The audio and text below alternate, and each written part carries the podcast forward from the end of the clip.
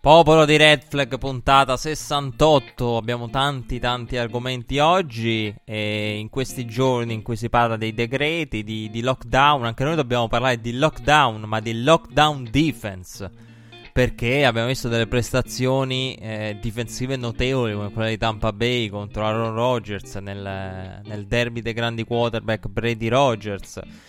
Dobbiamo parlare di tutto questo e questa settimana possiamo concentrarci, per la felicità degli ascoltatori, per la felicità della regia, possiamo concentrarci sulla week, su questa week 6, perché non ci sono stati test positivi prima di questa settimana, quindi lo spettro del Covid sembra essere stato per il momento scacciato dall'NFL, con una situazione della quale abbiamo parlato nelle settimane scorse, e la schedule sembra in questo momento salva con tutti gli spostamenti, anche l'impatto, devo dire, viste le prestazioni di Tennessee in pochi giorni con la vittoria contro i Bills e poi la partita della quale parleremo in modo approfondito, e in particolare delle due, quella contro i Texans.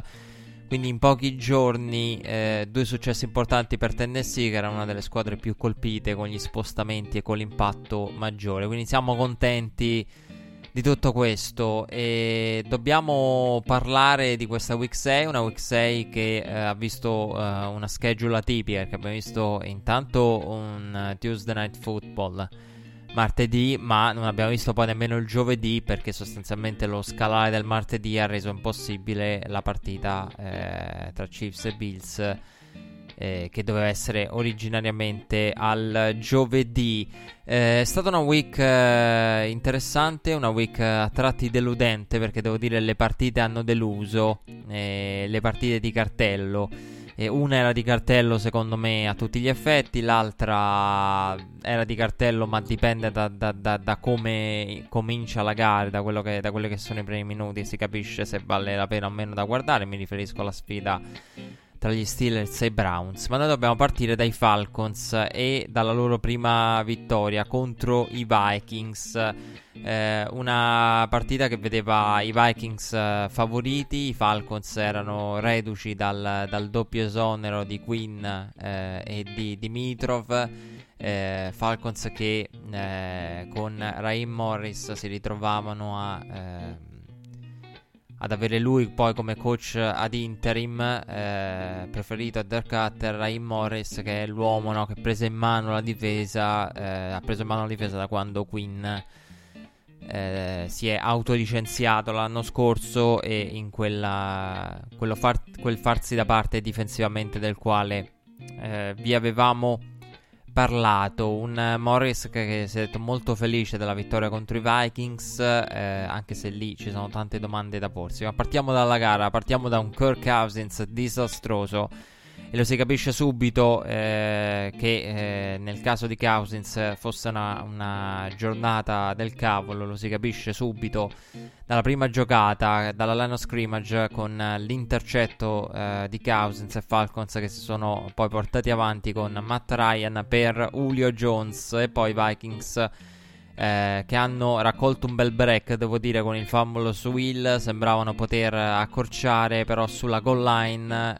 Minnesota ha visto il proprio terzo down decretato come incompleto, e avendo un ulteriore break, perché poteva anche essere un catch e fumble A dire la verità, io ero convinto che fosse un catch and fumble in quella situazione, e poi su un quarto and goal Vikings che hanno un'ulteriore opportunità con i break a proprio favore. Vikings però fermati e lasciati a secco ancora una volta sulle brevi distanze, su quarti down vengono puniti gli uomini di Mike Zimmer, e dopo però Cousins è stato intercettato nuovamente, questa volta da AJ Terrell, il rookie nonché primo caso positivo in NFL, il cornerback draftato al primo giro, e Falcons che in meno di un tempo avevano già con quei due intercetti su Cousins eguagliato il numero di intercetti messi a segno in tutte le altre gare sommate.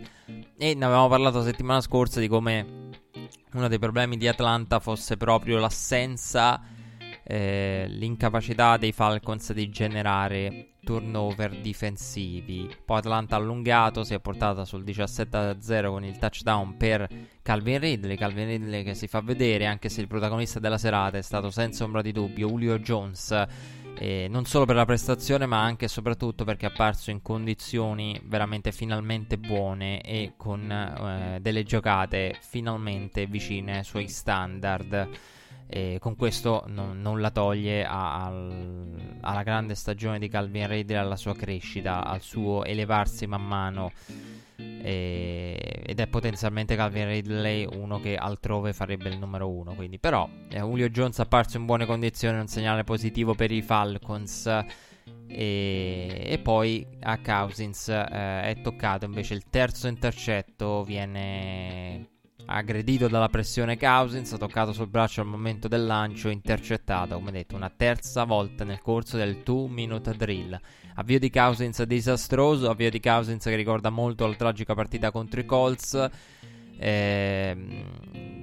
sicuramente la peggiore prestazione di Cousins quest'anno, supera anche quella, come detto, ad Indianapolis, e un Cousins che ha parlato, a un certo punto ha lanciato veramente in triple coverage, ha parlato di come abbia fatto degli errori da rookie, e sarà una settimana lunga in casa Vikings perché il partito del mandate via Zimmer è un partito che sta crescendo, e soprattutto perché in questo momento la situazione dei Vikings non appare bella, perché vedi questa prestazione di Cousins e pensi questo ce lo dobbiamo tenere punto, perché ci sono i milioni, 60 milioni o quelli che sono di eventuale dead money, quindi diciamo che il cap dei Vikings non consente nulla. Il contratto di Cousins in questo momento li blocca, ma il problema qui non è Cousins, il problema è un po' ovunque in casa Vikings. Certo, 3 intercetti, partita disastrosa, come detto, lancio in triple coverage, ha detto certi errori, un errore del genere probabilmente non lo facevo dal primo anno, un errore costoso. Vikings che poi sono comparsi sul tabellone addirittura a 6:25 dalla fine del terzo quarto con il touchdown di Jefferson, wide receiver ex-LSU. Veramente sta diventando una delle poche note positive in casa Vikings di questa stagione, anche in questo caso lo è stato altrettanto in questa gara. E poi Vikings che hanno continuato a subire, Falcons non si sono fermati, Matt Ryan ha allungato, una grande giocata di Matt Ryan che prolunga lo snap, la giocata, lob, bello il lob per Julio Jones, molto bella, uno degli highlights di quella partita. E poi Julio Jones via stiff arm, non lo ferma nessuno e porta la propria ricezione, la propria corsa nella end zone per il 37, un blowout durante tutto l'arco della partita. Come detto, nonostante i Vikings abbiano avuto quei 2-3 break iniziali che potevano permettere a Minnesota di rimanere aggrappata, in casa Falcons insomma una vittoria che Ray Morris ha celebrato, così come il team. In questi casi sono quelle situazioni, quelle come Atlanta, in cui è un po' un si salvi chi può, nel senso che nel momento in cui, come quando il capitano abbandona la nave, non Schettino, perché in questo caso il capitano Quinn non l'ha abbandonata e l'hanno cacciato via, però è una di quelle situazioni in cui ognuno deve pararsi il proprio di culo. anche e soprattutto il proprio posteriore. Quindi qualcuno deve far vedere di non essere un problema, perché la situazione del Cup di Atlanta è una situazione disastrosa. È una squadra, Atlanta, che credo sia nella parte bassa, se non addirittura terzultima, una cosa del genere. L'avevo sbirciati al volo, sicuramente li avrete sentiti nominare anche altrove, le varie situazioni salariali interne ad Atlanta, ed è una di quelle squadre dove tu dici qualcuno può diventare uno strumento per arrivare a qualcosa, può diventare un asset, tanti giocatori verranno messi in discussione, anche la distribuzione del cap in difesa, giocatori che mangiano troppo cap, quindi ci sarà tanto da decidere in casa Atlanta, però ci sta anche, no, il pensiero che sicuramente molti di voi avranno avuto del ma conviene veramente ai Falcons vincere, cioè una volta che è vero che è una squadra che sta sottoperformando, però a questo punto magari cerchi di evitare queste non di andare al tanking più spudorato, però pensi a quanto mi conviene sforzarmi a questo punto di raddrizzare la stagione, e quanto invece mi conviene approfittare della situazione per valutare, decidere e salire nell'eventuale primo round al draft e nei round al draft. Quindi comunque prima vittoria per i Falcons e i Vikings, abbiamo detto, una situazione alquanto preoccupante. Bears at Panthers, una partita che era da seguire, una partita che vedeva gli interessanti Panthers contro i Bears da sfavoriti, perché per quanto i Bears possano non piacere, alla fine erano i favoriti per quello che possono fare, e soprattutto difensivamente. Bridgewater è stato intercettato e i Bears, dopo il delay of game, che erano a ridosso dalla goal line, poi il delay of game li ha portati indietro, terzo in gol, hanno trovato il passaggio di Falls per Colk Matt, che è un bel passaggio di Falls in finestra ristretta, poi per il resto partita abbastanza bloccata, solo field goal per arrivare al 13-6 in favore di Chicago di fine primo tempo. Devo dire, in questa partita, guardandola, analizzandola, la prima cosa che ho notato, Bridgewater deve smettere di correre. Secondo me corre e porta il pallone troppo e male. Devo essere onesto su questo, perché l'abbiamo visto 2 settimane fa, no, con la corsa in touchdown, per carità, tutto molto bello, però il problema è che Bridgewater quando corre lo fa in modo non produttivo. È un giocatore che, detto sinceramente, quando porta palla non fa paura, Bridgewater. Poi che sia più mobile di altri senza ombra di dubbio, perché veramente ci sono quarterback in NFL che sono fermi letteralmente. Basta andare a vedere la partita di Philip Rivers della settimana scorsa contro i Browns. Però non è uno che fa paura Bridgewater, e troppe volte non deve strafare, secondo me, perché, ripeto, in campo aperto non fa paura, in alcune situazioni vedi portare palla per poi non andare da nessuna parte, se non prendere botte. Comunque, secondo tempo che ha visto nelle prime battute il fumble di Davis, e sulla quella sequenza back to back di turnover con il fumble di Davis, e poi sullo snap successivo ha ricambiato Falls con l'orribile intercetto, e poi Bridgewater ha trovato un bel passaggio con il catch in tuffo di Robbie Anderson, uno che Matt Lull conosce bene, e sta facendo una grande aggiunta per i Panthers. È una perdita che si sta vedendo anche per i Jets. Partita bloccata anche nel secondo tempo, fino al touchdown su sneak di Falls per il 20-6, con Chicago che ha preso quel doppio vantaggio, quel vantaggio di 2 possessi. I Panthers poi sono tornati sotto di un singolo possesso con la corsa di Davis, ci sono rimasti perché hanno limitato i Bears a un field goal, e poi in un drive che sembrava promettere bene, in quel momento sembrava Chicago destinata alla end zone, invece limitata a un field goal, e poi hanno risposto dall'altra parte con un field goal a propria volta ai Panthers.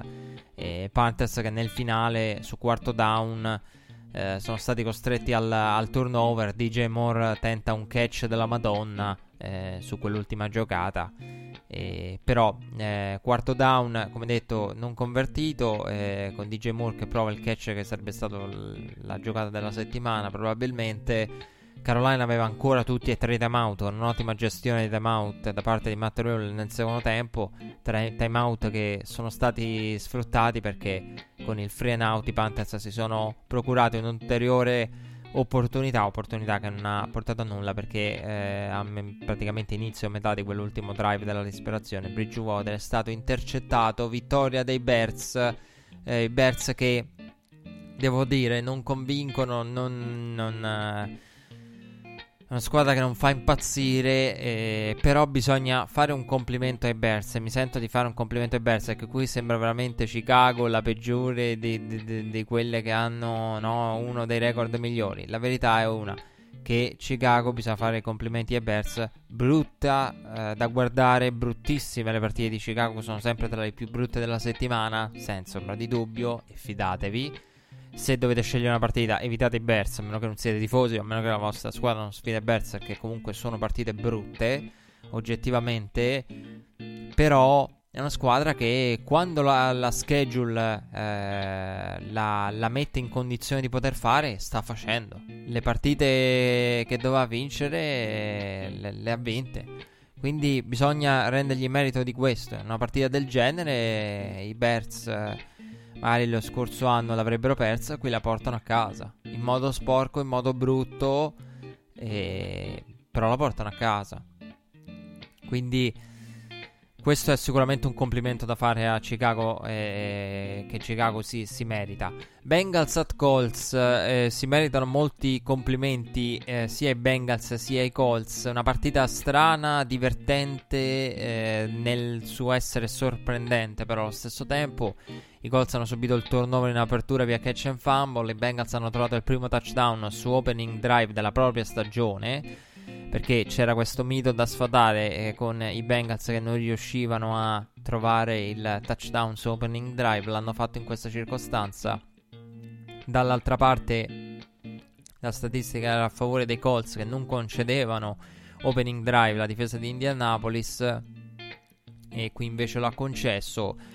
Sul successivo drive offensivo dei Bengals, sono andati al quarto down i Bengals aggressivi, hanno trovato poi con lo sneak di Joe Burrow il touchdown per un pesante 14-0 iniziale, ma quel parziale iniziale non è finito perché free and out difensivo dei Colts e Bengals che si portano frenato a danni dei Colts e Bengals che si portano avanti 21-0 con Joe Mixon che si fa vedere anche lui. 21-0 parziale, con i Bengals molto produttivi, complice anche la field position, il quarto down e tutto quello che può derivarne. Da quel momento in poi è iniziata la reazione dei Colts, i Colts che hanno accorciato con Trey Burton su read option. Trey Burton, uno che piace molto a Frank Reich, uno che Frank Reich sa come usarlo in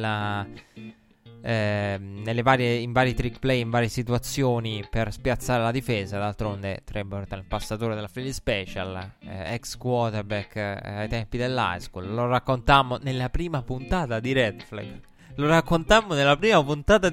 Regia, qui stiamo ritirando fuori la preistoria, che veramente qua è preistoria. Quindi 67 puntate fa, visto che siamo al numero 68, quindi ne parlammo ai tempi. Qui lo usa per la read option e la porta lui, Trey Burton, che poi si fa vedere nuovamente perché riceve il touchdown del 14-24. È stata una partita strana perché 21-0 dici attenzione, i Colts rischiano nel momento in cui la guardi, poi però vedi quel 14-24 e dici no, qui lo prendono in quel posto i Bengals, nonostante la produzione, perché tu dici i Bengals ha girato tutto bene ed ecco i Colts a meno 10, e poi è arrivato il touchdown con Zach Pascal che accorcia ulteriormente 21-24, e io in quel momento mi sono detto, nonostante la migliore frazione della stagione per i Bengals, perché di quello parliamo, il risultato è in bilico. Quindi Quando uno fa il tempo della vita, sfrutta tutto quello che può sfruttare, va aggressivo, converte il quarto down, 21 punti in un quarto e mezzo, e poi va all'intervallo 21-24, avanti 24-21, quindi dici stanno solo a 3 punti, solo un field goal per i Bengals nel terzo quarto, perché lì poi sono calati dopo un momento in cui erano on fire, e Indianapolis ha trovato poi il touchdown del primo vantaggio della gara con Doyle, dopo un quarto, il terzo in cui era andata a secco Indianapolis, prima giocata dell'ultimo quarto, touchdown di Doyle, 28-27, e rimonta compiuta in quel momento, ma c'è la partita da portare a casa. Philip Rivers viene intercettato, ma dall'altra parte Bullock fallisce per i Bengals il potenziale calcio del vantaggio, e Colts che hanno allungato via field goal. Burrow chiamato al 2-minute drill per la vittoria, il rookie da LSU converte per AJ Green un preziosissimo quarto e 9 che lascia sperare i Bengals, ma la speranza dura poco perché viene intercettato da Blackmon e partita finita. E anche questa settimana, in cui c'è la statistica in tutte le settimane, una rimontata da almeno 16 punti, la rimonta della settimana la targa Indianapolis da meno 21 su Cincinnati. Come ho detto, la partita, se ve la volete recuperare, io vi do sempre i consigli su quale o meno andare a vedere, andatevela a vedere, divertente, però una partita che insomma sorprende all'inizio, poi nel momento in cui guardi il punteggio al metà dici, a meno che i Colts non fanno cavolate, la partita la rimontano, perché quando fa il tempo della vita e poi si è avanti di 3 all'intervallo, questo è il rischio, e questo è quello che succede. Complimenti ai Colts, a Philip Rivers, a Indianapolis. Qualcosa da rivedere ovviamente difensivamente, con i Bengals produttivi in quell'inizio lì. Lions a Jaguars, questa non ve la consiglio, da recuperare. Lions che sono partiti bene, ormai è un classico, con Adrian Peterson, dopo un bel drive, a portarla dentro per il vantaggio. Lions che sul secondo drive vengono ancora trascinati dal running game, questa volta però è DeAndre Swift a creare via big play e poi a finalizzare dopo la lunga corsa, a portare in territorio avversario avanzato i Lions, e poi la finalizza lui sulla goal line per il 14-3.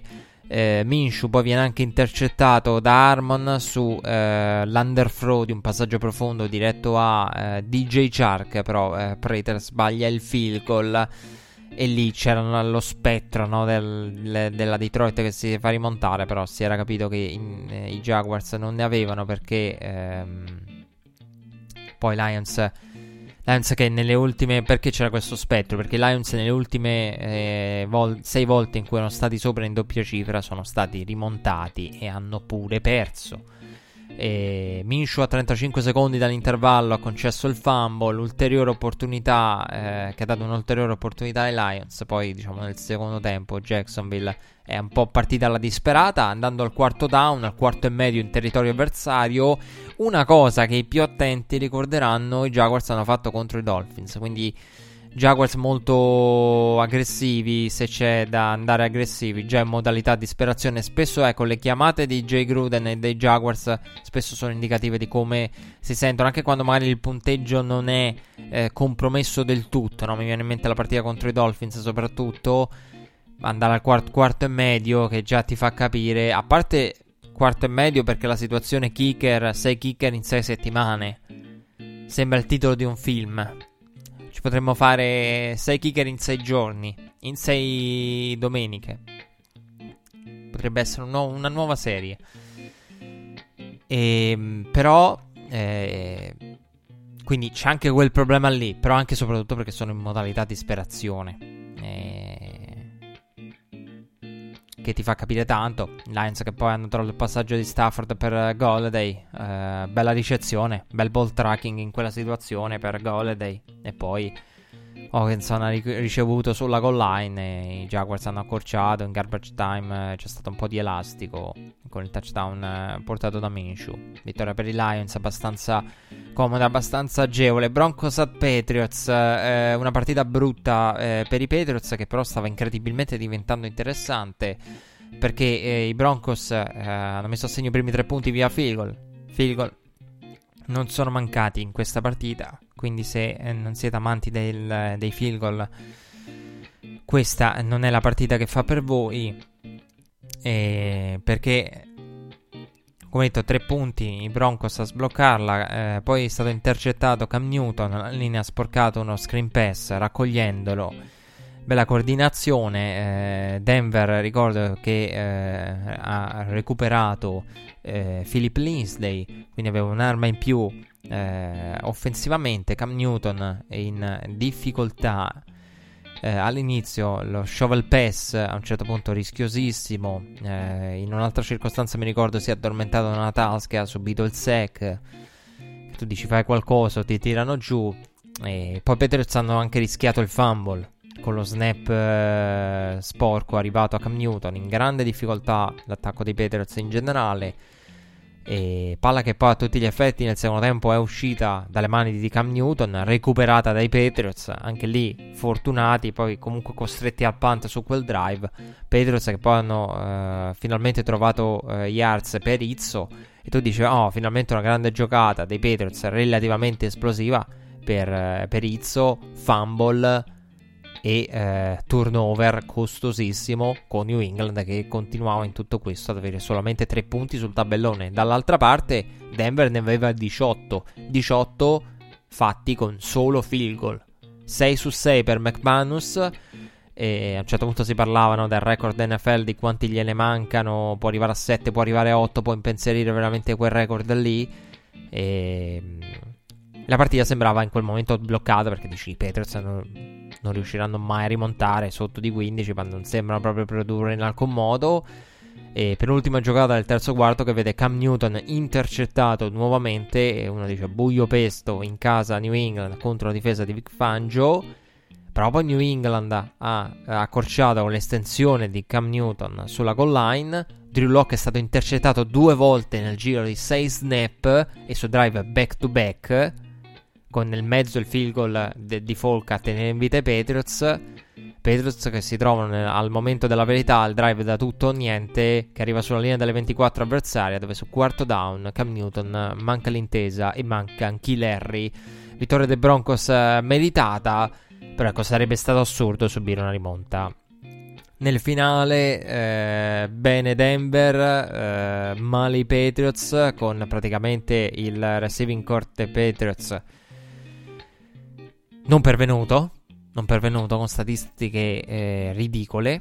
E per i Broncos, ecco, da rivedere quei 2 turnover in 6 snap di Drew Lock, da rivedere un po' l'attacco e sicuramente l'efficienza in territorio avversario nella red zone, perché andare anche a un certo punto, diciamo per passo, a impensierire il record di field goal, 18 punti, 6 field goal, insomma con altre squadre magari non finisce bene. Poi il fatto che comunque i Patriots hanno avuto le opportunità nonostante tutto, nonostante i turnover.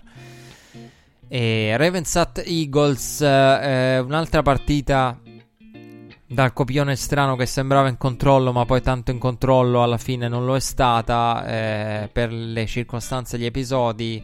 Molto bello il touchdown iniziale di Lamar Jackson passato a Boyle, con Lamar controllato come abbiamo visto fare i Chiefs, gli bloccano le vie per la corsa, Lamar si ferma e trova il passaggio, quindi non trova la via terrestre, trova quella aerea per Boyle. Ravens che poi hanno allungato in tutto questo la propria striscia di gare con un turnover difensivo, causando un fumble ai danni di Carson Wentz, capitalizzando ovviamente poi in attacco. Wentz che nel corso del secondo quarto aveva già subito 3 sacks e non sembrava promettere bene la partita per gli Eagles, perché gli Eagles a un certo punto della partita, e se l'avete vista l'hanno detto in telecronaca e l'hanno anche scritto a caratteri cubitali, avevano meno 7 yards e uno dice vabbè sarà una lunga giornata per gli Eagles, in realtà è stata meno drammatica, perché in tutto questo Philadelphia, oltre a subire la pressione, droppava anche quelle poche opportunità che aveva, e oltretutto poi è stata anche fermata su quarto down con il tentato sneak di Wentz, arginato con il review che ha confermato poi la decisione in campo. Lì Wentz era corto, visibilmente corto, un review che non ha fatto altro che confermare quello che già a velocità normale si era capito, e Philadelphia che però poi è comparsa finalmente sul tabellone con la corsa di Sanders sul fake jet sweep e fumble di Sanders recuperato nella end zone da Sega Whiteside, e su quella incredibile e rocambolesca sequenza Lamar ha riallungato via read option portandolo a lui, e con l'esplosività, con la finta di handoff e poi tenendolo a lui, il keeper di Lamar esplosivo come gli avevamo visto fare anche la settimana scorsa, sempre su read option. Philadelphia che nel mentre prova a rimanere a galla sul meno 16 in territorio avversario, Carson Wentz viene intercettato, la partita sembra virtualmente finita, e gli Eagles hanno poi una nuova opportunità su 16 e 9, e sul meno 16 quarto e 9 la preghiera di Carson Wentz, che quella è una preghiera, viene ascoltata da Fulgham oltre che dagli dei del football per il touchdown, conversione da 2 punti del meno 8.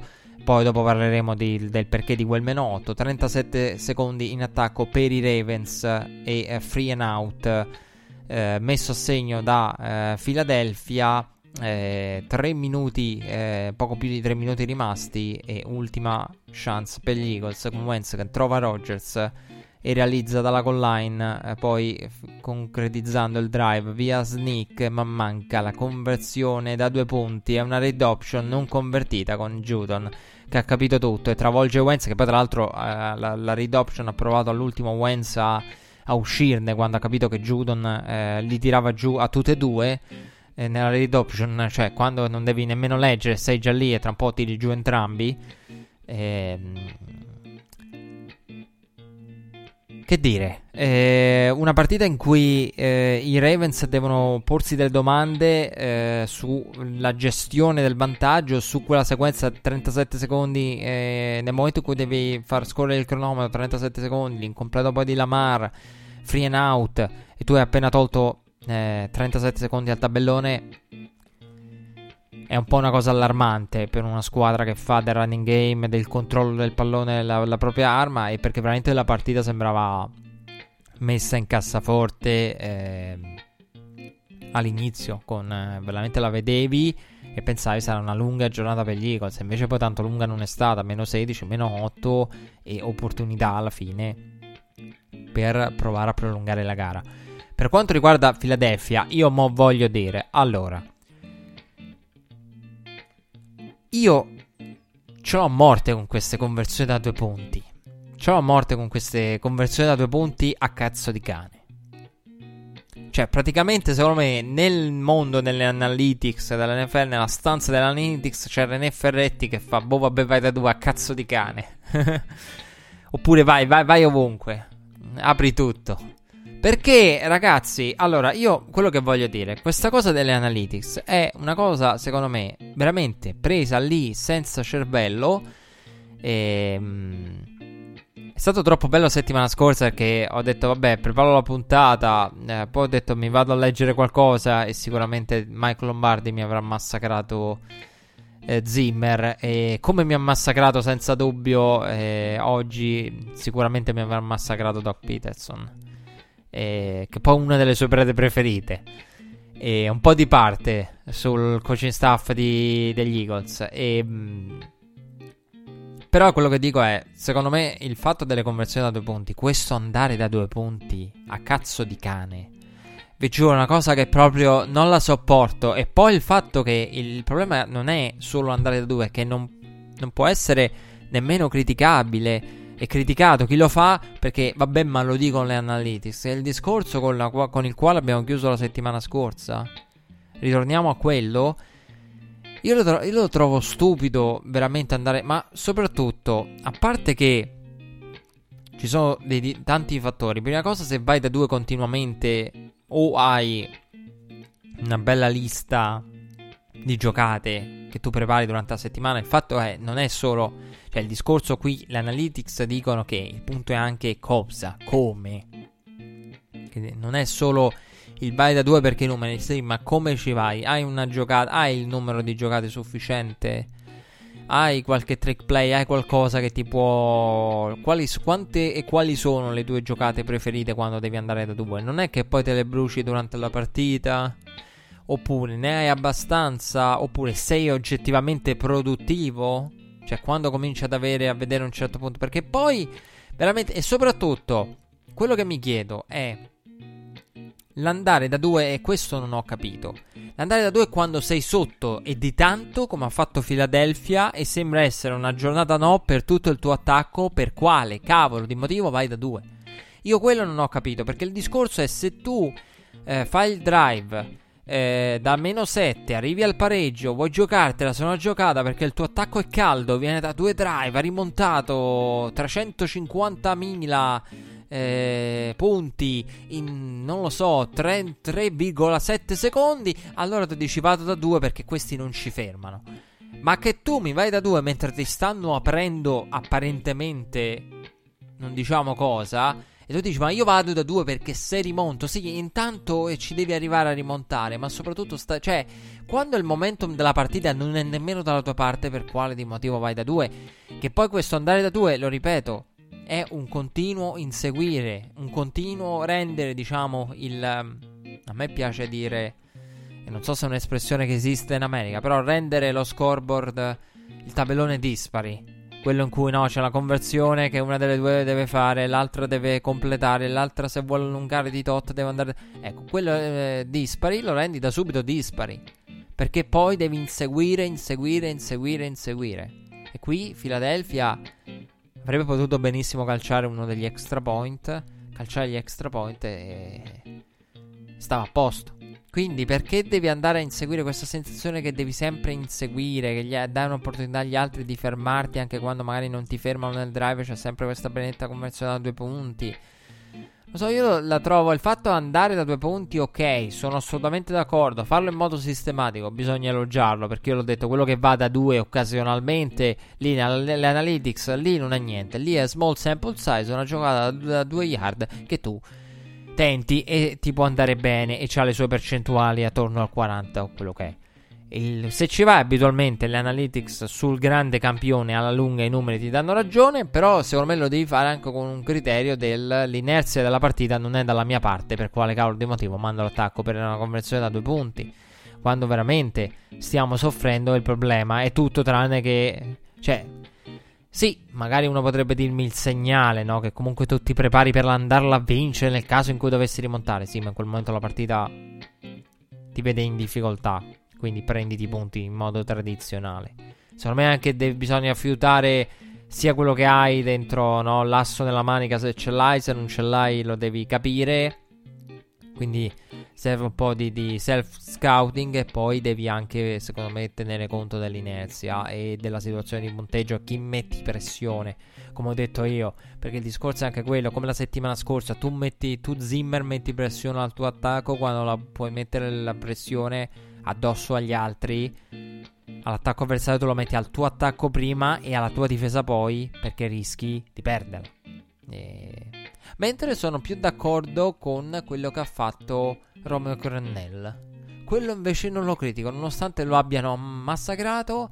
Quella è una cosa che ha senso, anche se il vantaggio di 8 punti è un vantaggio che a me piace, uno dei vantaggi migliori del football, perché è un punteggio che dice sì, un possesso sì, ma un possesso con un grosso asterisco, con un asterisco che ti permette il touchdown, ma non è finita, ci hanno fatto il touchdown, ma non ha ancora detto che andiamo all'overtime, non è ancora detto che ci pareggiano o d'altra parte non è ancora detto che, qui c'è il fermi tutti, non è ancora detto niente.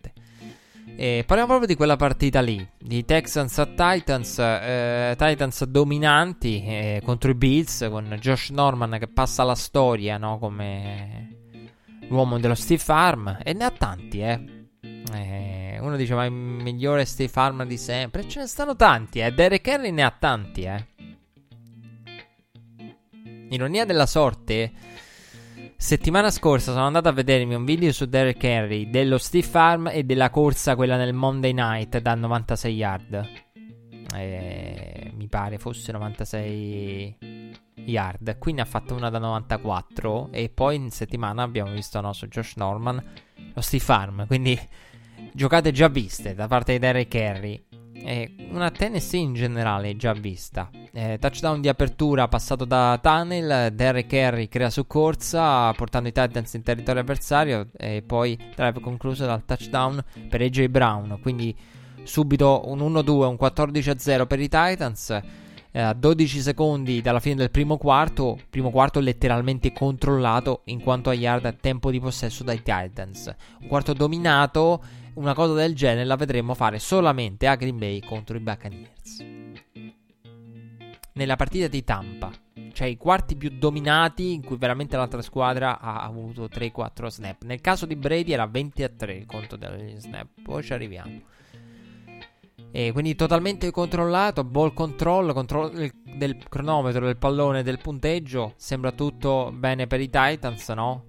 E Titans che in totale controllo, Texans che devono reagire, sono già in difficoltà, lo fanno, e lo fanno convertendo il quarto in gol dalla goal line. E subito uno snodo importante con il passaggio di Watson per Fels. I Titans hanno allungato poi con Humphries.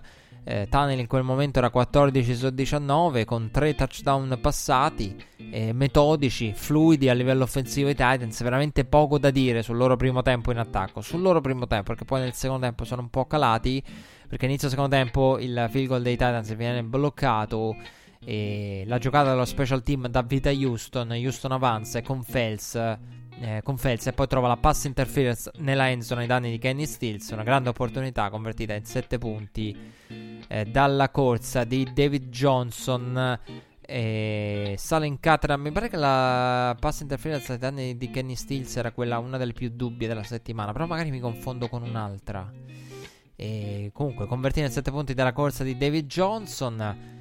E in telecronaca diceva no, perché passano i Texans quando hanno David Johnson che è un running back di talento. Sì, perché il running game di Houston è praticamente inesistente, ecco perché passano. Volevo rispondere in quel momento ai due in telecronaca, cioè nel senso che per carità uno dice David Johnson, sì, il nome, però poi per il resto veramente meglio mettere palla in mano a Deshaun Watson su una goal line se proprio uno deve, però sì, ogni tanto devi andare a cercare. Poi il discorso l'hanno fatto in quella sequenza lì, che a tutti gli effetti ha visto David Johnson trovare il touchdown dalla goal line. E salita in cattedra in quel momento la difesa di Houston, o meglio le individualità, la capacità dei singoli di fare la grande giocata, perché c'è stato lo strip sack di JJ Watt da anni di Tunnel, che ha dato poi a Watson l'opportunità di andare alla caccia del vantaggio da almeno 4, vantaggio e sorpasso trovato con il passaggio e il touchdown ricevuto da Randall Cobb. Extra point fallito però da Houston, che ha consentito ai Titans di rimanere a un field goal dal potenziale vantaggio invece che a un field goal dal pareggio. Calcio che poi a tutti gli effetti tenta e sbaglia Gostkowski. Partita che sembra promettere bene in quel momento per Houston. Titans che sulla propria linea delle 6 trovano il big play della svolta, la corsa da 94 yard di Derrick Henry in touchdown per il controsorpasso operato con annessa conversione da 2 punti, 29-3 il punteggio. Houston però ha risposto sul drive successivo, incredibile sequenza con la corsa a 94 yard di Derrick Henry, poi drive successivo di Houston, 2 giocate nel drive, bomba da 53 yard per Fuller e vantaggio texano, nuovo vantaggio texano. Drive successivo, la sequenza non è finita perché drive successivo, prima giocata dalla linea delle 25, Tunnel la spara, viene intercettato. In quel momento una serie di botta risposta veramente divertente, un po' meno divertente per chi non ero io tra questi, aveva magari una delle due squadre nella propria schedina NFL. Texans che al quarto down sulla goal line, vanno al quarto down sulla goal line, scelta aggressiva per Houston, e trovano il touchdown con un lucidissimo Deshaun Watson sotto pressione, molto bravo e molto lucido in quella circostanza. Houston va alla conversione da 2 punti per andare al più 9 invece del più 8 che avrebbe ottenuto via extra point. La conversione la fallisce, Titans che arrivano con il drive successivo a pochi secondi dalla fine nelle 10 yard, Curiosa quella scelta, niente spacchi, no ad al tunnel, cerca e trova AJ Brown per il touchdown. Giocata che viene rivista, tocca prima il secondo piede o il ginocchio, la parte bianca? Era la domanda, tocca prima il secondo piede del ginocchio, la parte bianca, quindi valido. E in quel momento ho fatto il tifo per il touchdown, anche se era veramente difficile da giudicare quella circostanza lì. Ho detto ci godiamo un altro po' di questa partita che è stata divertente con quei botta e risposta lì di quarto. Review che dice touchdown, Brebel fa segno 1, PAT e overtime, prima giocata dell'overtime, che vede Henry ricevere su swing pass, portarsi in field goal range con poi il touchdown della vittoria, il walk off. Aveva capito tutto da Sean Watson, perché Derrick Henry trascina suoi e poi realizza il touchdown walk off via wildcat con snap diretto. Deshaun Watson al coin toss ha fatto una faccia come per dire questi ricevono la palla, noi non la rivediamo più, e infatti non l'hanno più rivista perché hanno vinto con il walk off e il touchdown sul primo possesso dell'overtime i Titans. Devo dire, allora ci sono un po' di cose da dire. Molto bene Arthur Smith e i Titans a livello di attacco sono uno spettacolo. Sono veramente uno spettacolo. E con l'efficienza di Tunnel devo dire Tennessee, avevo dei dubbi, delle incertezze su... Non dei dubbi, delle incertezze, volevo capirle e vederle meglio. Tennessee e Pittsburgh, autrici di vittorie, di record immacolati, però con partite a volte troppo combattute, circostanze, no, Gostkowski che le decide nel caso specifico dei Titans, gli Steelers che tengono a galla tutti ma poi la portano a casa. Quindi mi hanno convinto i Titans, mi hanno convinto in questa settimana, intensa e corta per loro, con la vittoria contro i Bills dominante, e poi questa vittoria qui ottenuta con una grande prestazione. Molto bene l'attacco, e soprattutto la cosa che mi piace di questi Titans, che mi ha convinto e mi sta piacendo, è che stanno assumendo sempre di più di settimana in settimana, e cosa che non si era vista nelle prime settimane, la sembianza della squadra che abbiamo visto mettere a segno l'upset danni di Baltimore negli scorsi playoff. Cioè quella squadra della run playoff si sta rivedendo, e poi Henry sembra che più va avanti la stagione più porta, più gioca, più produce. Lo so, è da studiare, lo dicevamo l'anno scorso con le sue 60 portate, ha portato la palla già a 60, non si ferma. Cioè sembra che più deve, le statistiche dicono più Henry, quando gli altri running back accusano le botte, lui più lo mette in moto, più produce. Però molto bene l'attacco dei Titans, perché pensate che negli ultimi 11 possessi nessun field goal per i Titans. Poi magari che è una cosa buona, visto che Gostkowski è molto altalenante, cioè Gostkowski sbaglia, per fortuna quando c'è da deciderlo, da calciarne uno decisivo lo segna, almeno quello. Questa è una consolazione per i Titans. Però veramente grande efficienza nella red zone e nel campo avversario da parte dei Titans. Beh, hanno l'alternativa, hanno le varietà per fare tutto questo. Sentivo paragonare, ho letto diversi paragoni tra i Titans e i Seahawks, cioè di squadre, perché comunque faticano a livello offensivo, ma l'attacco è dominante, li trascina, l'attacco è efficiente. E sono, secondo me, in realtà io non sono d'accordo con questo paragone, perché sono due realtà diverse. Cioè in una squadra non è più la Seattle del running game e Russell Wilson, nell'altra è Henry più di Tunnel. Quindi Tunnel è efficiente, ma il running game è qualcosa di eclatante. Cioè questa squadra che ti corre sopra anche quando sai che deve correre, no? Snap diretto, cioè non abbiamo manco bisogno di un quarterback, prendila e portala dentro. Cioè lì, oltre che il vantaggio strategico, no, la wildcat e l'utilizzo che ne fanno i Titans lì è proprio la cosa simbolica del tiè, prenditela tu e portala dentro, andiamo a vincere la partita, cioè anche no, la vittoria che arriva su una giocata del genere simbolicamente vuol dire tanto. Però secondo me sono due squadre diverse, però capisco a livello di efficienza sì, sono le due più efficienti in attacco per tanti versi, però sono di natura un po' diversa,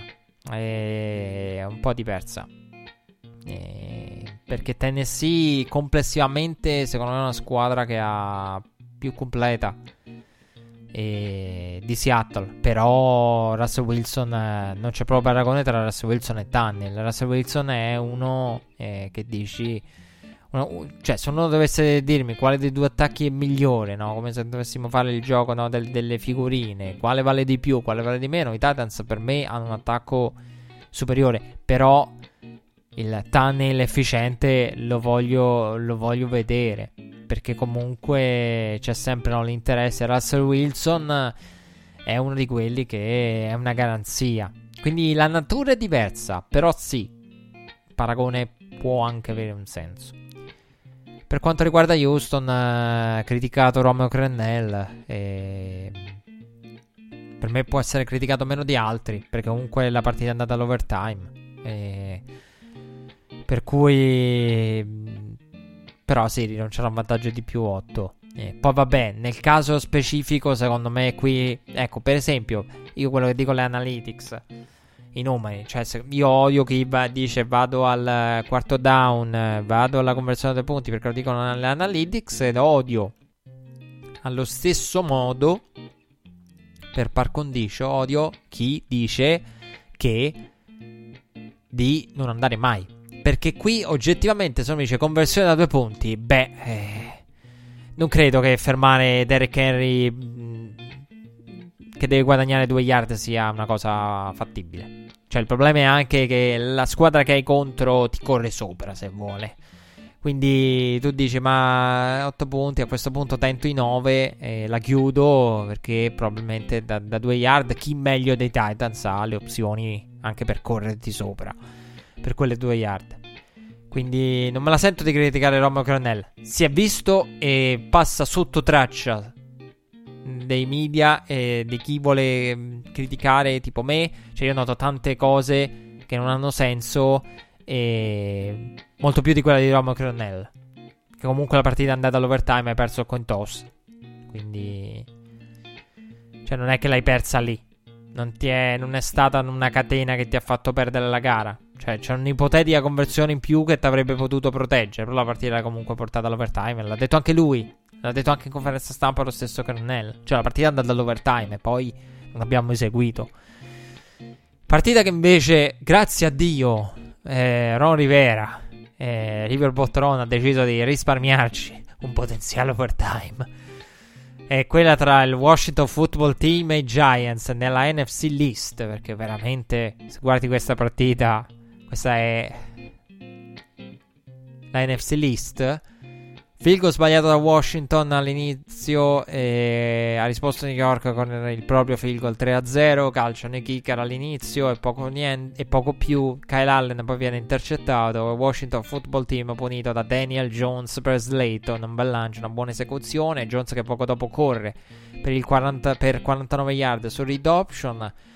Lui che è il leading rusher dei Giants dall'infortunio di Saquon Barkley in poi, e non è una cosa bella per Daniel Jones, perché non è un quarterback che sai corre tanto, fosse un Lamar Jackson pure, ma è mobile, l'ho dimostrato in quella giocata, però l'idea dei Giants non è avere il leading rusher Daniel Jones. Però questa è la situazione. Washington Football Team che ha realizzato con poi Kyle Allen per Logan Thomas a 13 secondi dall'intervallo, terzo quarto che procede senza punti a 50 secondi dalla fine della terza frazione, Daniel Jones viene intercettato nella end zone in maniera abbastanza ingenua, punteggio che rimane sul 13-10 in favore dei Giants. Poi Washington con Kyle Allen cerca la end zone dalle parti del pilone, incompleto, e Washington Football Team costretto al field goal del pareggio, 13-13, 3:40 dalla fine, Kyle Allen a metà campo subisce il fumble, lo scoop and score di Crowder, targato Giants 20-13. La faccia di Ron Rivera dice tutto su Kyle Allen, però Ron Rivera in quel momento si sarà girato verso lo staff e avrà detto: abbiamo altri quarterback? No, questo è quello che abbiamo. E tutta la vita Kyle Allen, cioè rispetto al Dwayne Haskins visto altre volte, e almeno Ron Rivera pensa: vabbè, Kyle Allen, quello che ha fatto con i Panthers, però sicuramente si starà chiedendo: ma abbiamo finito il quarterback? Ecco perché io dico mi ha dato fastidio la settimana scorsa, me la sono presa tanto per quella cavolo di storia di Ron Rivera che vuole tankare, butta bandiera bianca. No, perché ogni tanto, cioè, guardatevi le facce di Ron Rivera. Allora, io vi consiglio e vi sconsiglio le partite. Se dovete guardare Washington, non so, procuratevi una Ron Rivera cam, perché vedere le facce di Ron Rivera tipo ma questi ci abbiamo, cioè con questi sono i quarterback, cioè questa è la varietà che abbiamo. E comunque aveva detto che sarebbe partito Kyle Allen nonostante l'apparizione di Alex Smith alla scorsa. E poi, come detto, Kyle Allen scoop e score. Washington ha reagito con un grande lancio, però bisogna riconoscerlo questo, di Kyle Allen per Cam Sims. E Washington Football Team, che può pareggiare, può andare 20-20, ma invece no, decide di andare da 2 per il vantaggio, per la vittoria, ma fallisce perché Kyle Allen si ferma. Lì è stata una brutta cosa, perché Kyle Allen ha fatto una bella cosa nel portare al potenziale pareggio, o comunque poi è diventato quella chiamata di River Botron di andare da 2 o vittoria o sconfitta, una bel passaggio di Kyle Allen, però bruttissima la sequenza sulla conversione da 2 punti, perché Kyle Allen si ferma per passare. Lì secondo me ha subito, lì è stata una cosa mentale. Lì Kyle Allen a un certo punto secondo me voleva correre, ha detto: ma questi se provo a correre mi abbattono. Perché andatevi a vedere quella giocata lì, studiatevela bene, perché a un certo punto Kyle Allen, secondo me, il linguaggio del corpo e il modo in cui si muove sembra voler dire: posso correre, però mi abbattono questi. E non ha il fisico per poterla portare, ma la situazione secondo me la situazione, avendo la rivista analizzata, doveva portarla lui, aveva più probabilità di portarla lui che fermandosi e passare. Però lì secondo me ha subito il: se provo a portarla mi abbattono, mi fanno a pezzi.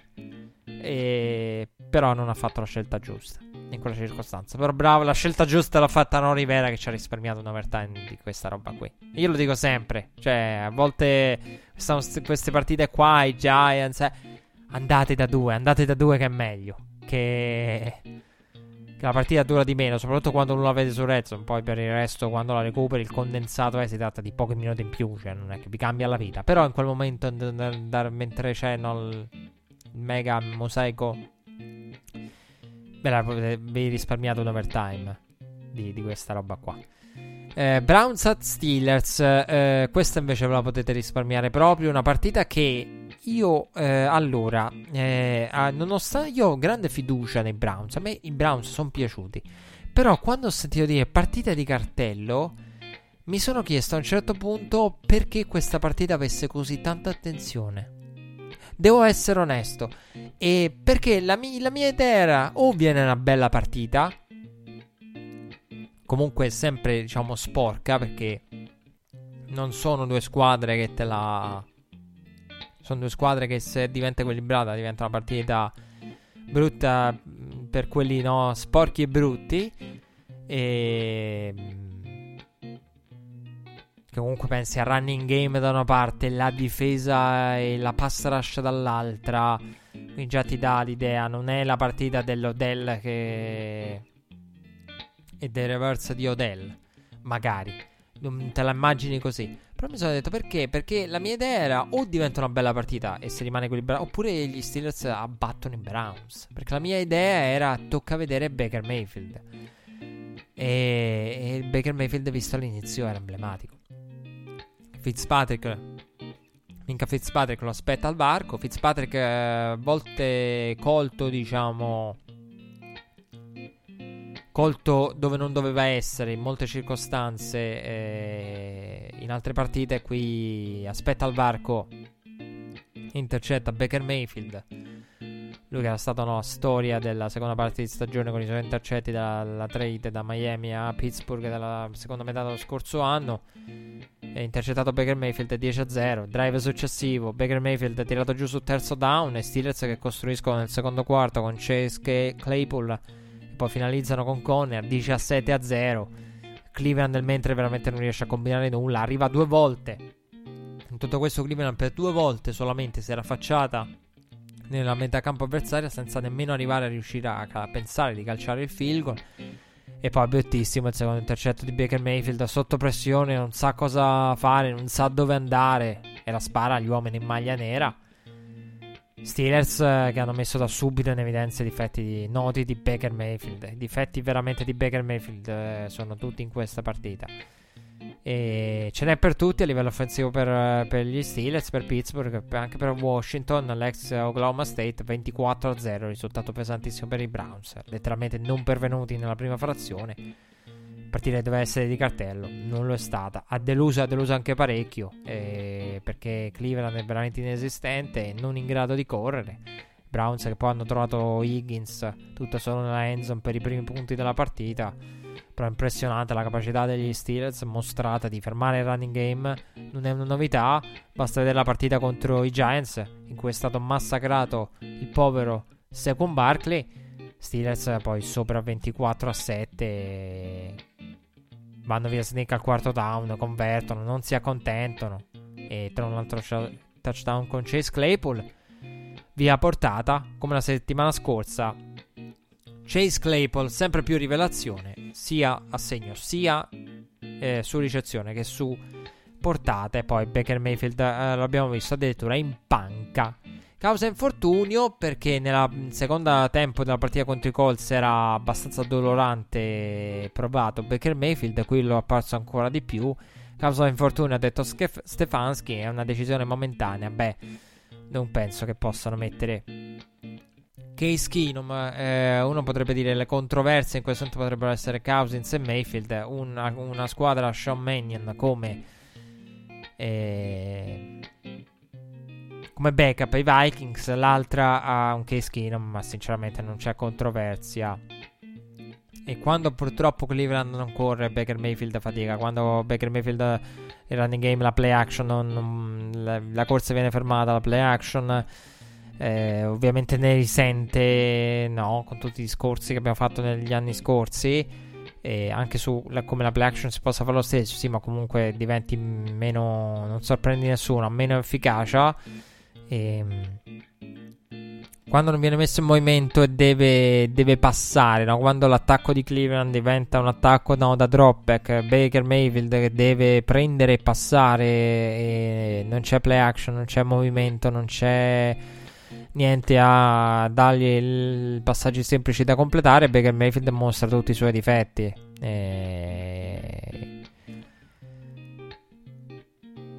la sua non capacità di visione con conseguenti overthrow e l'impazienza a volte di andare e provare a uscire andando addosso alla pressione. Poi questa è quella di Pittsburgh, è una pressione di un certo livello anche, quindi Steelers che poi con Snell si sono portati addirittura al più 31, 38-7, blowout senza storia durante tutto l'arco della gara. Mai pervenuti i Browns, però ecco, sì, la controversia secondo me non esiste con Case Keenum e Cleveland sì, è una squadra che quando viene messa in difficoltà ed esce dalla propria comfort zone, in questo caso non riesce ad adeguarsi, però per come è costruita sarà così. Fa strano che parliamo, no, di Stefanski e dei Browns e dei Vikings dall'altra parte. Purtroppo sono due squadre, la natura, la scuola è quella. Questo è quello che succede. Packers at Buccaneers, questa invece l'avrei definita di cartello, è stata una delle partite più strane che io ricordo degli ultimi anni, ma veramente una delle più strane, perché sembra avere un indirizzo, sembra mettersi male per i Buccaneers, perché buon primo drive dei Packers, muovono bene le catene con Devontae Adams sugli scudi ma raccolgono solo un field goal. Brady e Tampa Bay in attacco limitati al free and out e Packers che guadagnano nuovamente yard, si muovono bene, si muovono in modo fluido nonostante le penalità che l'aveva riportata indietro. Con la corsa di Williams si portano in territorio avversario, Aaron Rodgers realizza il touchdown, esulta, ma il review riporta tutto sulla goal line perché il ginocchio era giù e la palla non aveva superato la goal line, con Mike Pereira che ha spiegato tutto a livello regolamentare.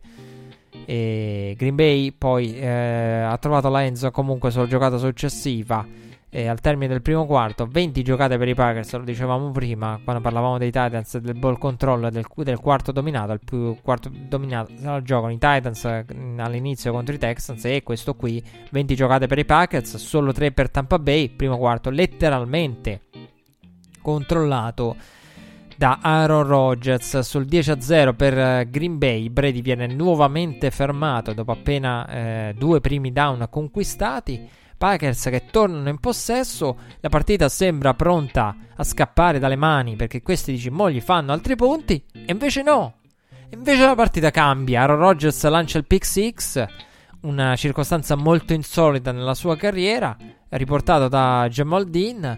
Drive successivo, altro intercetto con Carlton Davis che sporca in copertura su Devontae Adams, ed Edwards alla riporta l'intercetto a un quasi pick six, perché Aaron Rodgers, che è uno da una manciata di pick six in carriera, quindi ha rischiati 2 in una partita, perché Edwards ha riportato poi l'intercetto successivo sulla linea delle 2, quindi un quasi pick six, o se volete un pick six a pratico nella realtà pratica, non nelle statistiche.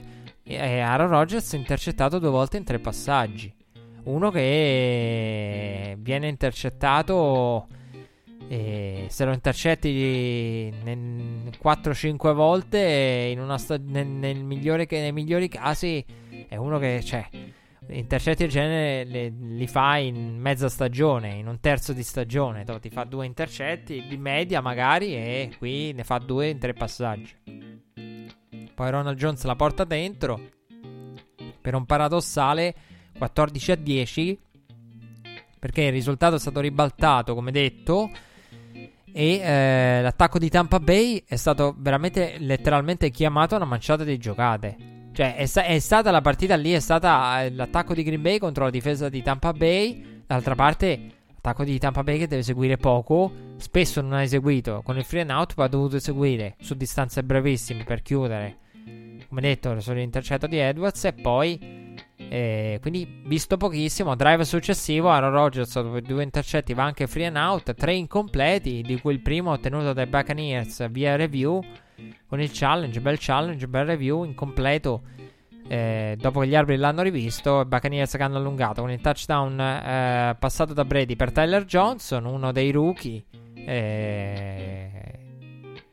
di cui però ha fiducia Tom Brady, e in questo caso la fiducia ben riposta e ben ripagata, perché ottima rotta nella end zone per lui prima di ricevere il touchdown da Brady. Tampa che si trovava avanti 21-10, altro free and out per i Packers. Buccaneers che hanno dato il touchdown con Gronkowski, il primo touchdown di Gronkowski dalla partita contro Miami, mi pare, dal miracolo di Miami.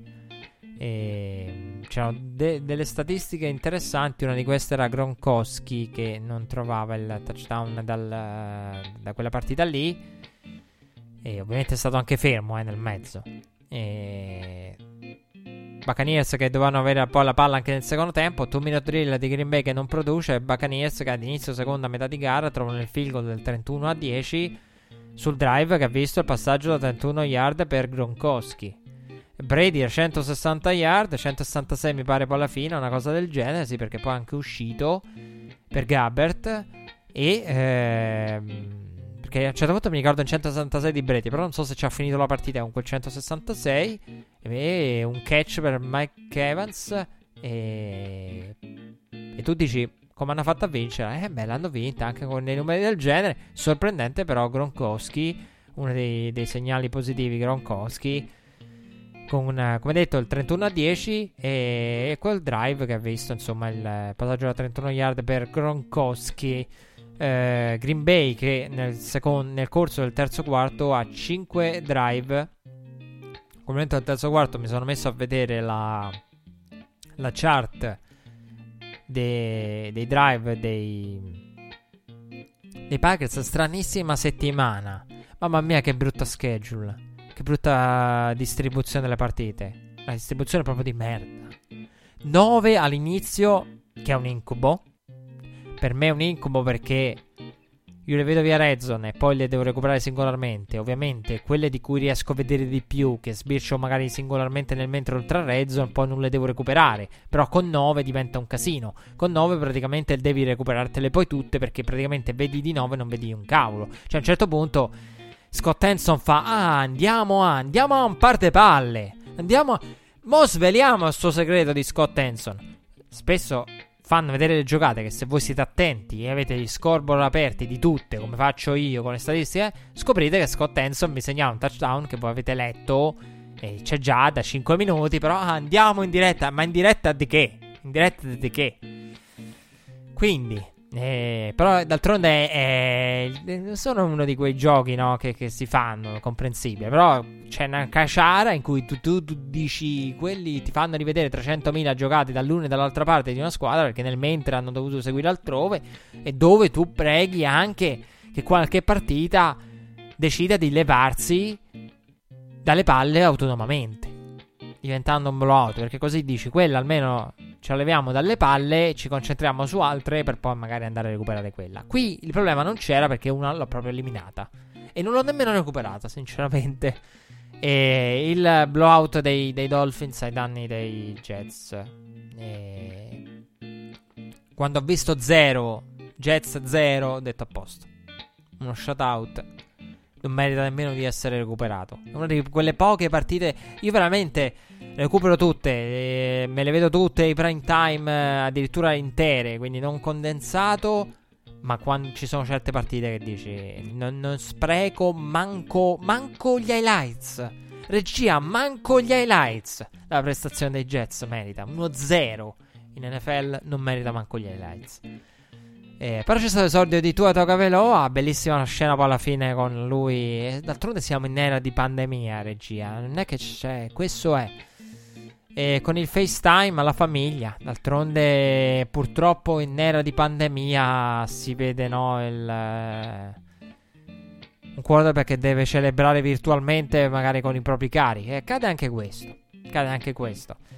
Ma torniamo alla partita, quindi quell'altra abbiamo liquidata e non meritano manco gli highlights i Jets.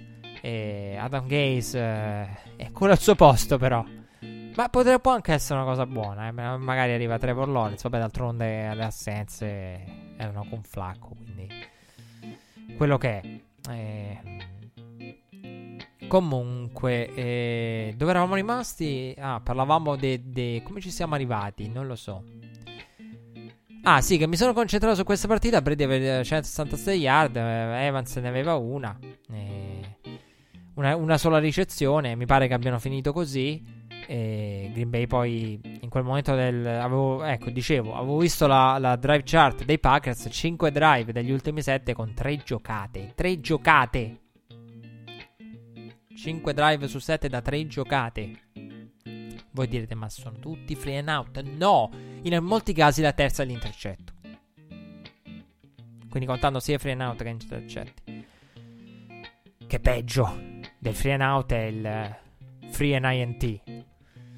Brady poi ha trovato, cercato perlomeno Scotty Miller, flag nella ridosso della end zone, precisamente sulla linea delle 2. Altro touchdown per Rodgers, Ronald Jones, il secondo della sua serata. Tampa Bay dilaga, 38-10, 5 volte segna negli ultimi 6 possessi in quel frangente Tampa Bay, parziale di 38-0 dal 10-0 iniziale dei Packers.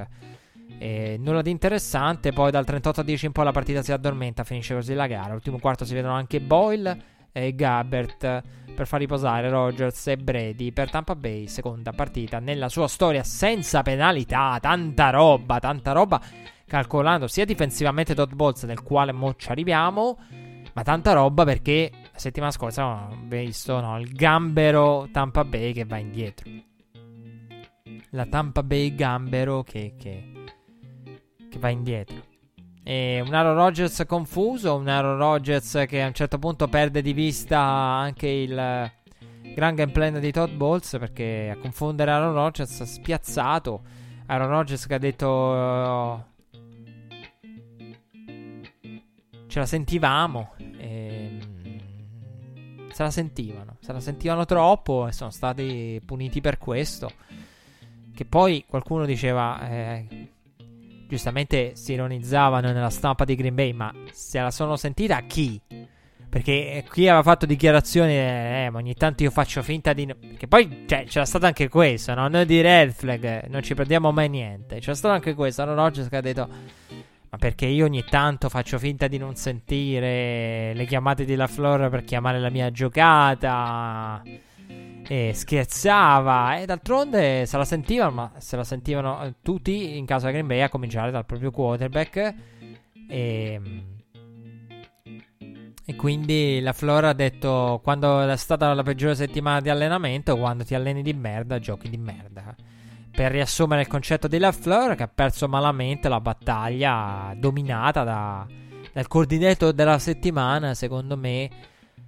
Sto pensando, coordinatore della settimana, eh sì, Todd Bowles, un grande coaching, è uno che riesce a spiazzare Aaron Rodgers che lancia 2 tencetti, malissimo sul blitz e percentuale bassissima di completi di Aaron Rodgers, in difficoltà, poi vabbè quell'underflow sull'out route chiamava proprio il pick six di Dean e lì ha sbagliato lui, però confuso, mandato in confusione da Todd Bowles e dai suoi. Non è una cosa semplice mandare in confusione uno come Aaron Rodgers. Poi sicuramente ci sono delle responsabilità da parte di La Flor, perché il discorso è anche hai gli strumenti effettivamente per contrastare quello che dall'altra parte ti sorprende, ti spiazza e ti mette in difficoltà, hai gli strumenti per adeguarti, sei un camaleonte bravo a tal punto da riuscire ad adattarsi poi. Quindi sicuramente ci sono delle responsabilità anche di La Flor, non è facile vedere Aaron Rodgers. Poi insomma Aaron Rodgers che a un certo punto ha perso il play clock, come Brady si è perso il conto dei down ogni tanto. Anche i grandi quarterback hanno dei blackout mentali, però quando metti un Aaron Rodgers in difficoltà così come ha fatto Todd Bowles, meriti l'elogio, anche perché veramente dall'altra parte l'attacco di Tampa Bay non ha dovuto fare granché. Brady praticamente è stato sulla sideline. Quando dici voglio tenere Brady sulla sideline, in questo caso Tampa Bay lo tiene sulla sideline perché i punti li fa la difesa. Brady deve entrare per completare drive da una giocata o 2 giocate per 2 yard. Quindi infatti non l'ho scritto nelle note, ma me lo ricordo a memoria. A un certo punto della partita ho pensato: Tampa Bay è una delle squadre che ho visto in tempi recenti arrivare a 35 punti, diciamo la soglia del 7x5 35, nel modo più facile, cioè come hanno prodotto punti sul tabellone, punti nel senso più assoluto e stretto del termine, squadra che è arrivata a 35 nel modo più facile. Stato Boyle per i Packers, diciamo che per quanto riguarda l'altra partita sinceramente mi è dispiaciuto un po' vedere l'esordio di Tagovailoa così. Devo essere onesto, a me vedere il blowout e il rookie che entrano preferisco che entri per infortunio, preferisco che finisca una partita che entri da partente, ma che entrano in garbage time onestamente lo trovo una cosa senza senso. Però vabbè, capisco il Dolphins, esordio di Tua Tagovailoa con Fitzpatrick, l'avevamo detto, no? La prima cheerleader sono io, disse Fitzmagic, ed è stato così. È stato così perché si è messo a incitare, no, Tua. E quando ha detto sarò il primo incitato dalla sideline, l'ho fatto e lo ha dimostrato. Rams at 49ers chiude la nostra carrellata e puntata di Red Flag. Grande primo tempo dei 49ers che muovono bene le catene con screen pass, running game, gran primo drive, uno dei migliori opening drive della settimana. Il premio coordinator va a Todd Bowles, il premio opening drive va sicuramente ai Niners, che poi nella endzone ci sono entrati con la corsa di Deebo Samuel, la portata di Deebo Samuel. Primo drive, uno dei migliori opening drive della settimana, come detto merita il premio. Partita abbastanza bloccata poi nei successivi 3 drive dall'una e dall'altra parte, e nella rimanente parte del primo quarto, inizio secondo quarto, i Niners vanno al quarto e 2 con Kittle, cover 0, blitz di Brandon Staley e della sua difesa e annientato. Poi volevo dire una cosa sul blitz, sì, la dico alla fine. E annientato 14 sul blitz, però quello dei Buccaneers di Aaron Rodgers. Quarto e 2, Kittel trovato 14-0, come detto, sulla cover 0 blitz di Staley, il giovane DC dei Rams.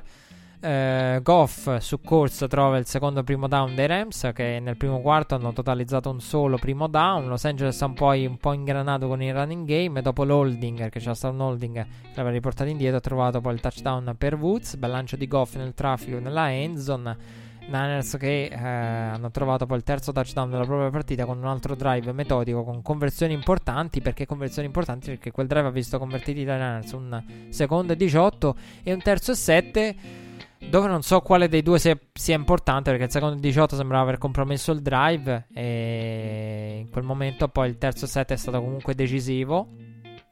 Rams che nel 2-minute drill non hanno combinato un cavolo, la palla è tornata a San Francisco. Kai Shannon fin troppo aggressivo nelle chiamate, ancora una volta come nella partita contro i Dolphins, continua a chiamare timeout anche con poco, vuole far lanciare Galoppolo. Non so, secondo me a un certo punto anche accontentati del vantaggio e vai negli spogliatoi, però sembra non volerlo fare Kyle Shannon. 49ers che devono arrendersi, però poi al cronometro, nonostante i timeout e Kyle Shannon iperaggressivo, Rams che hanno ricevuto il kickoff poi del secondo tempo, venendo limitati al field goal. Penalità ingenua, Los Angeles arrugginita, perché c'è stato quel no huddle, no? Sul terzo e uno convertito, false start, problemi poi di intesa nello stesso drive. Serata non fluida per i Rams, che hanno limitato i Niners poi difensivamente al free and out, però sarà da un fluido perché c'è stato quel no huddle con la false start. Poi poco dopo Goff che non si intende con Woods, e poi c'è stato il passaggio profondo per Cooper Kupp, con un po' di colpa di Goff, un po' di Cooper Kupp che se la perde. Il passaggio Goff non è il migliore, non è proprio nello spot in cui lo vorresti, però Cooper Kupp a un certo punto sembra perdere traccia della palla. In altre week sarebbe stato un touchdown, e Rams che sono arrivati poi a fine primo quarto sulla goal line, Goff è stato intercettato. Partita abbastanza deludente a livello offensivo, soprattutto in casa Rams, e diverse serie di down sono state anonime, perché è stata una partita strana. Cioè c'erano delle fiammate in cui tu vedevi fiammate, bel drive, e poi free and out, drive che non ingrana, e swing pass sparato alto da Garoppolo a un certo punto c'è stato, Goff che poi è passato nel nulla, sempre per mancanza di intesa.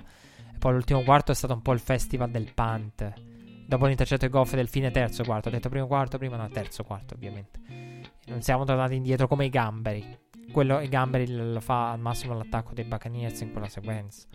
Poi l'ultimo quarto il festival del punt fino al field goal da 49 yard, trasformato ai Niners 24-9 con 3-24 sul cronometro. I Rams hanno trovato il meno 8 con la bomba di Goff in direzione del pilone, e poi i Niners però l'hanno chiusa con la corsa, la portata di Deebo Samuel nella giocata che poi ha permesso a Garoppolo di dover eseguire solamente Neal per portarla a casa. Una bella vittoria dei Niners contro i Rams nonostante l'emergenza. Bel game plan di Kyle Shannon, sicuramente uno dei game plan migliori, perché l'attacco non è fluido per via delle assenze, della condizione, diciamo. Garoppolo è apparso in condizione migliore, quello sicuramente. Il running game ha fatto quello che doveva fare, ma molto bene, perché è stato neutralizzato Aaron Donald. Cosa si dice? Se passi, corri e ti liberi del pallone, corri e attacchi prendendo, diciamo, tenendo off balance, sempre no, in guardia e in difficoltà la difesa avversaria, riesci ad eliminare Aaron Donald, ed è quello che hanno fatto. Volevo dire una cosa sul blitz, a parte il blitz, quello di Staley di cui vi ho parlato. Molto bello il game plan difensivo, miglior game plan offensivo non saprei a chi darlo, però sicuramente va ad Arthur Smith per l'efficienza, e Kyle Shannon per la capacità di neutralizzare Aaron Donald. Difensivamente a Todd Bowles, perché in NFL si blitza. Ci sono tante analisi che dicono che più blitzi peggio è, perché ormai i quarterback sono mobili, prolungano la giocata, evitano la pressione, la girano procurandosi quel tempo in più che ti apre, no, poi sulle secondarie, perché il blitz mette in difficoltà le secondarie. Se il quarterback è in grado di procurarsi tempo con le gambe, con la testa, ti può mettere in difficoltà. Alcuni sono esperti, ormai studiano, analizzano, hanno visto di tutto e di più, e invece no, nonostante il blitz, che dovrebbe essere sinonimo del me la rischio, mi espongo, invece per Todd Bowles e i Buccaneers è stato sinonimo di mettere in difficoltà Aaron Rodgers, e gli porta a fare un insolito 2 intercetti in 3 passaggi. Credo di aver detto tutto. Vi ricordo che la settimana verrà completata, come ormai è una consuetudine, da uno strano calendario, schedule, con praticamente il giovedì che va al lunedì. Kansas City at Buffalo, partita interessante per vedere i Buffalo Bills dopo la partita difficile contro i Titans del martedì. E poi a chiudere il Monday Night, se devo dare un pronostico, vi dico Chiefs. Questa è una partita da giocare, anche perché poi non so qual è lo spread, però se lo spread è di un field goal, giocatevi Kansas City anche con lo spread, perché per me Kansas City può ingranare in questa qui, proprio perché Buffalo è una squadra che difensivamente, abbiamo detto, sì, gli individui si elevano, però secondo me Kansas City può, una di quelle squadre che può aiutare un po' Kansas City a ingranare, e non penso che Kansas City ne stecchi un'altra. Cardinals at Dallas, per me in quel di Dallas la vincono i Cowboys. Il mio pronostico del Monday Night, del doppio Monday Night, giovedì posticipato, il giovedì che è il lunedì, il lunedì è il nuovo giovedì, che cosa strana, settimane strane. E quindi vi dico Chiefs vincenti sui Bills e Cowboys vincenti su Arizona, perché Arizona la vedo strana e secondo me Dallas può metterla seriamente in difficoltà, e non so se Arizona a livello offensivo può tenere il passo contro i Cowboys. Secondo me hanno gli strumenti Cowboys per limitare Arizona, e offensivamente hanno per produrre anche con Andy Dalton. Quindi siamo arrivati alla conclusione, i pronostici li abbiamo fatti, abbiamo fatto tutto, regia, abbiamo fatto tutto, credo di aver detto tutto. Cose divertenti su questa settimana NFL non ce ne sono. Ah vabbè, i Saints hanno riposato, così come tante altre squadre che abbiamo citato.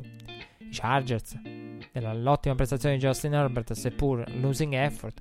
Poi Michael Thomas entra dentro le conferenze, le videoconferenze di Cameron Jordan per dire tornerò, la rissano con CJ Gardner Johnson, tweet ambigui, parte, ma nulla di nuovo, siamo abituati ai B, siamo abituati a Mr. Big Chest, quindi non ci sorprende più niente a nessuno, e niente, abbiamo fatto tutto. Appuntamento alla prossima puntata, grazie per essere stati con noi, ciao a tutti.